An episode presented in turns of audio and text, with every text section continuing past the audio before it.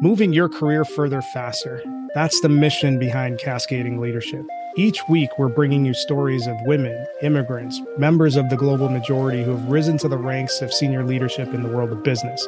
Get ready to gather the insights of some of the world's best business leaders and apply those to your career. If you're interested in sales and marketing effectiveness, organizational effectiveness, talent strategy, DEI, or HR tech, tune in. We're going to share with you what they don't teach you in business school. Welcome to the show. Welcome to today's special episode of Cascading Leadership. I am your friendly neighborhood talent strategy nerd, Dr. Jim, and we are here with a special episode. And we're going to have a series of episodes that focus on job seeker specific topics we have our first in a series of those topics. And uh, joining us today is a job seeker that I want to introduce to our audience. Welcome to the show. Introduce yourself and tell us a little bit about yourself. Hi, Jim. Thank you for having me. My name is Norma Montesino. I'm a daughter of first generation immigrants and I'm currently transitioning from a background in sales into the tech industry. Oh, awesome. Yeah, quick couple things that I'm curious about. So you're in sales and you want to transition into tech. What drove you to that transitioning effort and what roles are you looking to uh, looking to grab? Uh, great question. So I do have a background in sales and education and the work that I was doing, I did notice essentially plateau and also a cycle of what I'm seeing with a lot of job seekers transitioning careers is burnout. So that was one component of where the work is no longer challenging. I've met and exceeded goals and for a long time. And there's, uh, in my opinion, no room to grow opportunities that were not different from what I was already experienced in. And what I am also seeing is a cycle of entry level positions one mostly requiring a lot of experience to work in that entry level role in the job postings but a cycle where we're not actually growing upward. It is linear and uh, not challenging growth because it's another role that essentially is very similar to what you're doing and at times with less pay. So essentially more duties different title and the compensation is not aligned with being a more skilled employee. Thanks for sharing that. So, when you think about your ideal next role, you mentioned that you wanted, you're a former educator, you've had some experience in sales, and then you're looking to transition into technology. When you look at transitioning into technology, what's your ideal role in technology? Well, especially as somebody who is transitioning, so a transitioning teacher and transitioning careers, I am looking to apply my transferable skills at the moment. So I'm looking for junior roles, and that would be in the non technical roles. So I am looking, well, I am looking for the tech industry. I'm open to HR, project management, and anything that I can apply the skills that I already have with experience using Microsoft Office, Salesforce, and the customer facing component that I've already had experience in to grow into a new role that would be challenging for me, but also provides that opportunity to grow upwards in a company. That's some great context. So thanks for uh, for sharing that. I think you're on the right track in terms of some of the things that, that you're thinking about in the tech space. Just so you have a little bit of background in, in terms of my experience and background.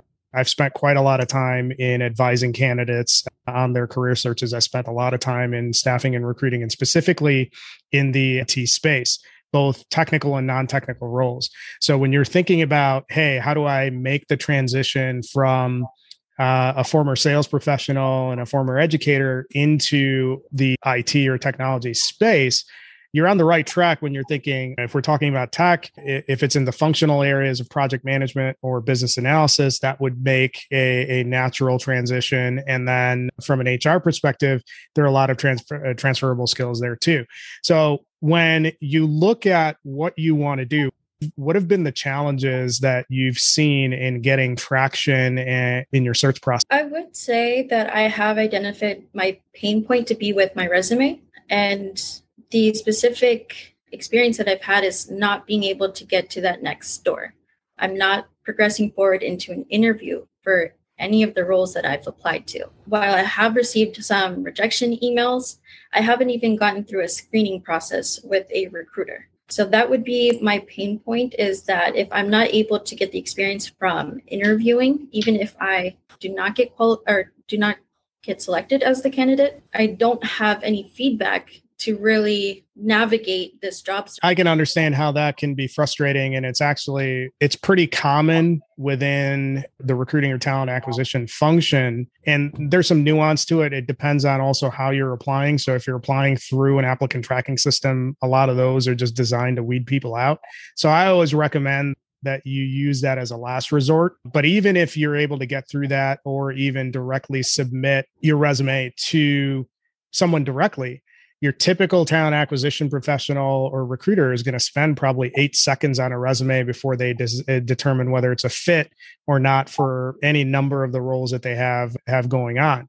So you really are fighting in some respects an uphill battle and I think the resume is the first step in that process in getting some additional visibility or traction in your job search. It's good that we uh, we have an opportunity to connect so that uh, we can actually work through some of the things that you should tweak or consider tweaking in your resume to position yourself to get more conversation. So we'll talk through that in a few minutes. So for those that are going to be watching the video version of it, we're going to actually do a screen share and that will, and we're going to get all up in Norma's kitchen and talk through her resume and and see some of the things that that and talk through some of the things that I see could be areas of improvement. You ready, Norma? And we're going to look at Norma's resume. Norma, are you tracking with me? So, when I look at your resume, I think, first of all, in terms of the type of roles that you're applying for, entry level roles in non-technical technology spaces. So that kind of sounds weird, but you get what I'm saying. Project management, business analysis, that sort of stuff.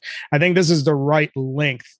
So the issue with your resume doesn't have to do with the length of content or the length of the resume. And I, I could almost make the argument that you, because of the experience that you have in the world of work, you might even be able to get this to a page and a half to add more detail into your resume that, speaks to a potential employer. So we'll talk through how to get to that additional length in the course of the conversation.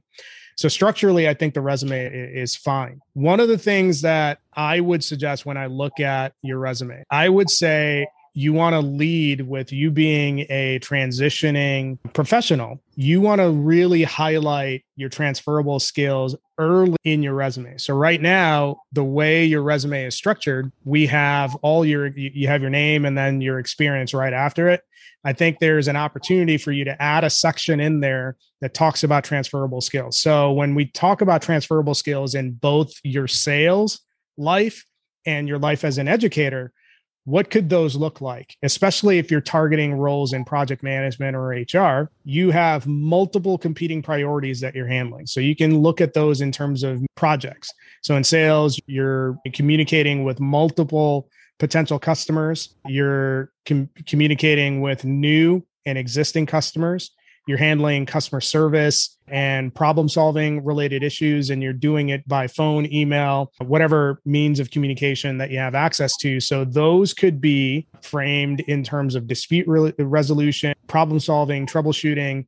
Those are different areas that are transferable across any number of functional areas. So that's one area that you should be thinking about in addition to just the blocking and tackling of what you were doing. So when we talk about transferable skills, and let's just keep it focused on, say, project management or business analysis, during your time in sales, what were the things that line up with what a project manager or business analyst would be doing? I would say a lot of honing in on team collaboration. So managing that, taking a leadership position to work with management, stakeholders, and in the common interest of the company and the product. And you're absolutely right. So each of those could be a bullet that you add in. So you're going to add that into sort of a skills section up top on your resume, uh, transferable skills section. But in your bullets in your resume, you want to add that in instances where you engage with multiple stakeholders, both externally and internally in moving a process forward. That is a critical component of project management. Were there any deliverables or presentations that you needed to create or participate in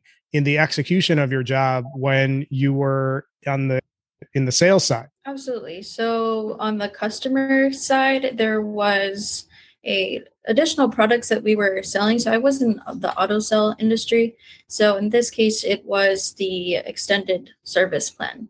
And we did have a presentation, a personal story to go over in, in order to uh, build rapport with that customer. And then ultimately, the idea of adding it into their plan already. So they were purchasing the vehicle, getting them from point A to point B. And a, a big component of that is finances and trying to sell an additional product.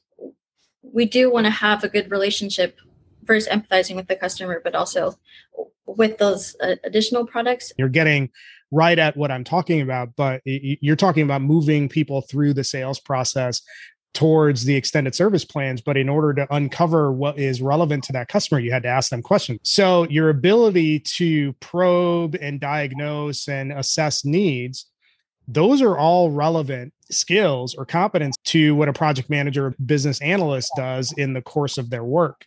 So those are again transferable skills that you want to flesh out in your resume in both your sales experience and your education experience because it demonstrates your ability to engage with multiple stakeholders, assess needs, diagnose problems, and then develop solutions based on those problems.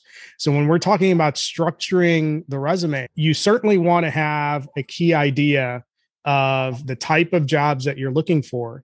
And then you want to think about the things that you did in your previous roles from an activity perspective or a competency perspective that line up with those jobs. So, a good way to get that understanding is perhaps use a resource like Quora and ask a question along the lines of, okay, what does a day in the life of a project manager looks like? What does a day in the life of a business analyst look like? What are the things that they're responsible for doing? And then that gives you some context into what they're doing. Then work backwards into your previous roles and add elements where you actually executed those things in those roles. So when we're looking at your experience on the sales side, you want to put yourself in terms of bullets, tasks that you added or, or tasks that you executed in both of those roles. So you're actually drawing parallels to the type of roles that you want. When we talk about, hey, how do we get more content in there that's relevant to the type of jobs that you want to get? That's the exercise that you want to do. So when I look at your resume, you want to add the relevant skills section up top. Then in each of your experience sections, think about what a project manager or business analyst typically does, and then add bullet points or add tasks, duties, deliverables that parallel what you would be doing as a project manager or business analyst in each of these sections. And then you have a resume that even though you're transitioning from one functional area to another, one profession to another, you still have a lot of things that line up in, a good way with the jobs that you're seeking. Does that make sense? Yeah, that's great. That's the key point that I was looking for with was how to speak to the roles that I'm trying to transition into. Norma, thanks for coming on to share a little bit about what you're trying to accomplish from a career search perspective. I think the big things uh, to summarize what we talked about whenever you're looking at transitioning careers, you want to focus on transferable skills, lead with that in your resume up top. And then when you look at the experience that you've had, you want to identify or demonstrate your understanding of the day in the life of the type of person that would be doing the job that you're looking for, and then incorporate those elements into your experience so that you're drawing that parallel. Hey, I might not have had the title, but I did project management related functions, and this is how it, it connects. So if you're actually connecting those dots there in your resume, that better positions you to actually get more traction in the interview process or get more eyes on your resume. Like I said, thanks for uh, hopping on. It was uh, nice to meet you and hear a little bit about your story. I will be definitely interested to see uh, what the finished product looks like. But if you need anything, you can certainly reach out to me on LinkedIn. For those of you who are going to be listening or watching this episode of Cascading Leadership, thanks for joining us. Let us know what feedback that you have.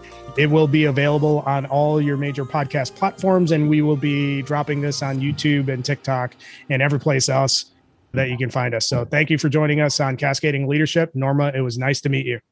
Thank you for listening to this episode of Cascading Leadership. We hope you enjoyed the story as much as we did. Make sure you subscribe to our show on your favorite podcast player. Follow us on YouTube, TikTok, LinkedIn, Twitter, and Facebook. leave us a review. Tell a friend. If you're interested in sponsoring the show, reach out to me at jim at cascadingleadership.com. Tune in next time for another great episode that will help you move your career further faster.